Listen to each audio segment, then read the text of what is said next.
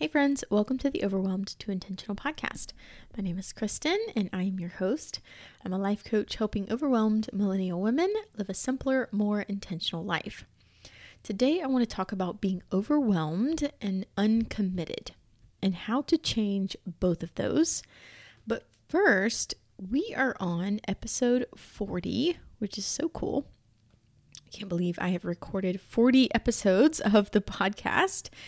And uh, I'm so excited that you have been here. If you've been here the whole time, thank you for following along this whole time. If you are new, welcome. I was looking at my podcast stats recently and I realized that someone has downloaded my podcast on every single continent on Earth except Antarctica. Um, what? That is insane. and I am so grateful. I cannot believe that. I was floored when I saw that information. Thank you all so, so much for listening every single week. If you have left me a review, also thank you so much for that. If you haven't and you love the podcast, I'd appreciate it so much if you would leave me a review. It tells me what you guys think and it allows more people to find the podcast so that more and more people can overcome overwhelm and create their intentional life. That is my mission. So I would love it if you could help me out with that. It takes two minutes and it seriously means the world to me. I Thank you all so, so, so much from the bottom of my heart for listening, for supporting the podcast by listening every single week and subscribing, and for leaving a review.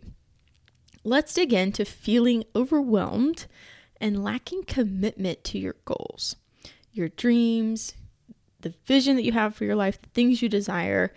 When you're feeling overwhelmed, you cannot see beyond the stress of the current moment so, commitment to your goals, to the bigger vision, is kind of impossible in that moment.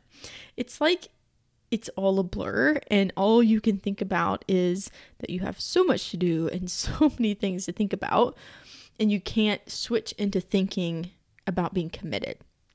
Like I mentioned last week, your brain can't be spinning in thoughts about how you have so much to do and also be thinking about how you're completely committed to bringing your dreams to life. It's just not it's not how it works. Your brain is either going to be focused in on the overwhelm and unable to process through that and move forward, or it's going to be all in commitment, going after the things you want. But it cannot be both. It's why our very first step in working together is to ditch overwhelm. When you come to work with me as a one on one client, I help you clear the clutter of your mind first make some decisions quickly so that you can move forward into the vision you have for your life. What I do with my one on one clients is help them clear away the overwhelm, sort through some things, make some decisions, get a lot of clarity. And then once we've gone through that process, then we begin to move forward and design an intentional life that you desire. So there is that two step process. And the first thing that we want to do is clear away the overwhelm. We want to get rid of overwhelm as a problem. And then we want to figure out okay, what decisions can be made? What can we do right now? Let's make those decisions. Let's take action on that. And then we'll switch into designing the life that you want and then working toward those goals in our time together. Every single person that has reached out to me from this podcast has said something along the lines of, I know what I want, but I feel too overwhelmed to make progress and I need help. You do have a vision for your life. Those of you that are listening, you have a vision. You have goals, you have dreams, but it seems right now that the overwhelm is consuming you and you can't see past that to pursue the vision. And it's why we first want to clear the overwhelm, which is totally possible to do just by listening to this episode, lots of other episodes. The first couple of episodes are great for that, and the six step process episodes are also great for that. Once you've done that, let's get clear on your goals and what the next steps are. So, if you haven't listened to any of those, go back and listen to those first if you're feeling really overwhelmed, and that will help you there.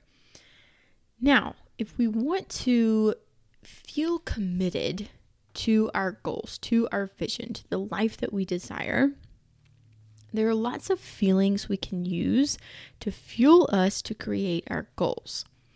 If you remember back, I've talked about this lots of times, but I use the self coaching model that Brooke Castillo of the Life Coach School teaches. And what that is, is that our thoughts create our feelings, our feelings drive our actions, and our actions create our results. So, with that, you have feelings that fuel the actions that you take. Everything we do is fueled by a feeling. And when we go to create the goals and dreams and desires that you have for your life, you are inspired, motivated, productive, focused, and energized often. Maybe those are some of the feelings that you're feeling as you are working towards creating these things for your life. All of those are great. Those feelings are awesome and they will produce the results that you desire. All of them work. However, often they work for periods of time. I'll give you a couple of examples here. You have a health goal. You notice that it is a beautiful day outside. You feel inspired to be outside and enjoy it, so you go and take a walk around your neighborhood. Or you're hosting your family for the holidays this year. You look around your house and you notice that you definitely want to declutter. you feel motivated to clean things up, so you get to work making it happen. You want to write more. You have some ideas. So you clear some time in your schedule. You head to a coffee shop feeling super focused and you write a few pages. All of those feelings are great. They work. And they are often temporary. You know, you have bursts of inspiration, motivation, focus, and productivity. You get things done, you feel good, and then those feelings go away. Now, of course, they go away because your thoughts change, and so then your feelings change. We can create feelings, whatever feeling we want, at any time with our thoughts. We can decide to feel productive at any time. We can think thoughts that create the feeling of productivity. However, we currently think, unless you are constantly training your mind to notice, okay, I'm thinking this thought, it's creating this feeling, you likely think that your feelings come from what's going on around you. The examples that I just used are thinking that we feel inspired to take a walk because it's a pretty day, feeling motivated to declutter our house because we have guests coming feeling focused to write because we have an hour available at a coffee shop. We felt all of those feelings because we had thoughts that created them. But often, what we're doing in our lives is thinking, well, I'll feel inspired if, or I'll feel motivated when, or I'll feel committed to my goals when there is time in my schedule. I'll feel motivated to work on this health goal that I have when the holidays are over. There's always this external thing, and we think the external things create how we feel. We think they control our lives and our days and our time. Of course, that is not the case at all. The way we're thinking is what's creating our feelings. So I want to take this into commitment. Commitment is a feeling, like all the others, that we can create at any time. But commitment to me has more staying power than inspired, motivated, focused, productive, energized. And the best example of this is with relationships. So let's say you get married and you feel committed to your spouse. You decide over and over again to stay in that relationship. You recreate commitment every day with your thoughts. Now, you might think that you feel committed because you are legally bound to this person. We're married. We're legally married, so of course I'm committed. But that's not why you're committed at all. You're committed because you think, I chose this person to spend the rest of my life with. And as this relates to your goals, why would you want to choose the feeling of commitment? Why choose commitment over inspiration, motivation, productivity, and focus? Why let commitment be the emotion you practice consistently? Because there's a bigger reason underneath.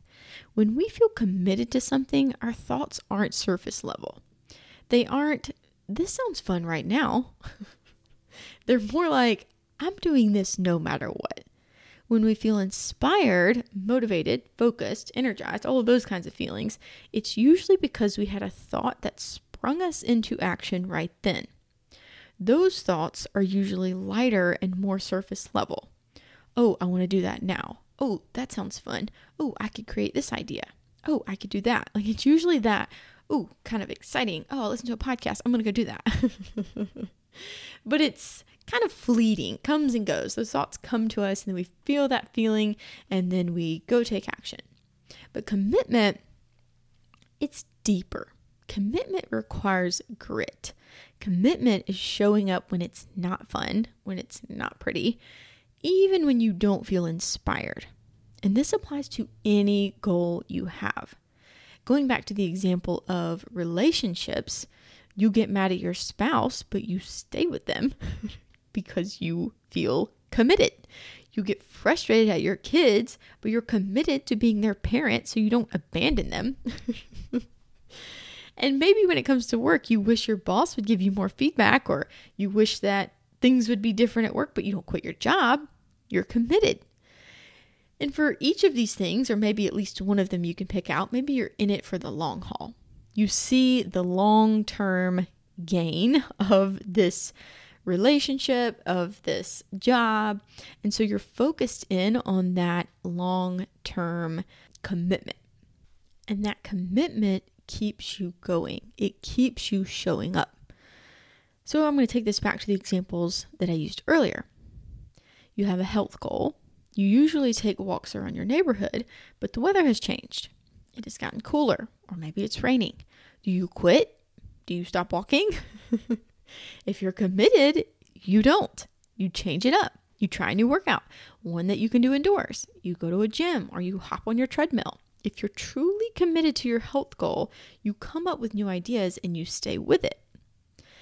You want to live in a more minimal home. You desire to declutter. The holidays are coming up, so you feel inspired to tidy up. But what happens after the holidays when all those post holiday sales happen? do you go back to your old ways to shopping when things are on sale?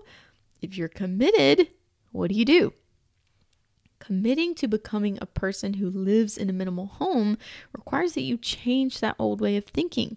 You no longer are the person that shops when things are on sale. You're committed to becoming someone who only buys things that you need. In the last example, you want to write more. Maybe a book or a blog or personal notes to friends and family. Life is busy though, and those coffee shop days aren't happening every day. if you're committed, what will you do then? You'll carve out time during your day. You'll get up before the kids or you'll stay up a little later. Put, you'll put your phone away and write for 30 minutes instead of scrolling on social media. Commitment is a feeling that does not always feel wonderful.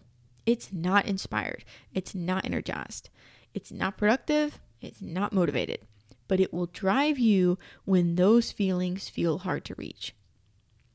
When you can't conjure up thoughts to feel inspired, you'll have to remind yourself that committed doesn't always require inspired. It requires grit. It requires showing up when you don't feel like it. As a spouse, as a parent, as an employee, you don't always feel inspired, but you feel committed because you see that long term gain. You know the long term benefits. When you have toddlers, and I don't have toddlers, but I grew up with a mom who had a daycare and she kept toddlers. And I can imagine that if I was a parent of a toddler, knowing how they behave, in those moments, you think, what in the world have I signed up for?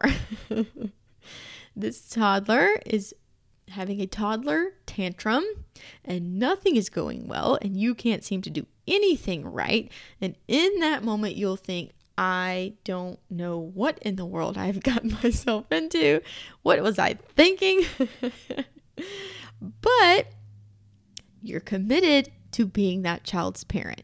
And you know that this little phase is not going to last forever, that it will be okay, that these days maybe are long, but it's going to be okay in the long run. And the child will grow up, it will get easier, it will still be hard. a lot of a lot of years. It will still be hard. But this little phase here will not last forever. It'll be okay. It'll get better. You're committed. You're committed to being a parent. You made that decision. You're committed to being a parent. So you keep going, even when those days are hard. And often when you're overwhelmed, you're forgetting what it is you want to commit to. Much of the time, you're overwhelmed because you said yes to a lot of other things and a lot of other people that aren't moving you towards your own goals. Commitment will feel out of reach then but it's a great time to access it. Why are you committed to your own life and your own goals more than everyone else's? It's not selfish to be committed to your own goals, but you have to decide where your commitment is. If you want a more fulfilling relationship with your spouse, but you're more committed to your job, maybe you want to look at what your commitment level to work is versus your commitment level to your relationship ask yourself where your commitment is for every goal that you have. For every area of life you want to improve, how committed are you? Let's say you've taken on a ton of things. Are you committed to each of those things? Are you doing them because you feel obligated? Notice that. Check in with that. Other things that you want to be more committed to and things that you want to no longer be committed to. This question here will help you really challenge yourself on where do I want to be committed? What do I need to let go of? Where do I want to be all in? And where do I need to take a look at some things and say, okay, this is not working for me. I can't fully commit to this if I want to commit to that. Doesn't mean you go and quit everything. It just means you take a clear look and you check in with yourself on where's my commitment level to that. I noticed that when I said yes to a lot of things, I felt like I couldn't give everything my all. And so it it felt hard to be all in and committed to the things I wanted to commit to when I was spending so much of my time and energy over here, giving so much to all of these other things and other people, but taking away from the things I wanted to be committed to. Those decisions are yours to make. You have to decide what do I want to be committed to? What am I willing to let go of? If you need help committing and following through on the things that you desire, let's coach. We will not only ditch overwhelm, we'll work together to get you committed to the life you desire and taking the action to create it. Send me an email, Kristen at KristenAlana.com. Find me on my website at KristenAlana.com, which is K R I S T E N A L A N A H com, or you can send me a message on Instagram. I'm at underscore Kristen Alana. And don't forget to leave a review on the podcast. Love you all so much. Thank you. Thank you for listening every week. Have a great week, and I'll talk to you next week.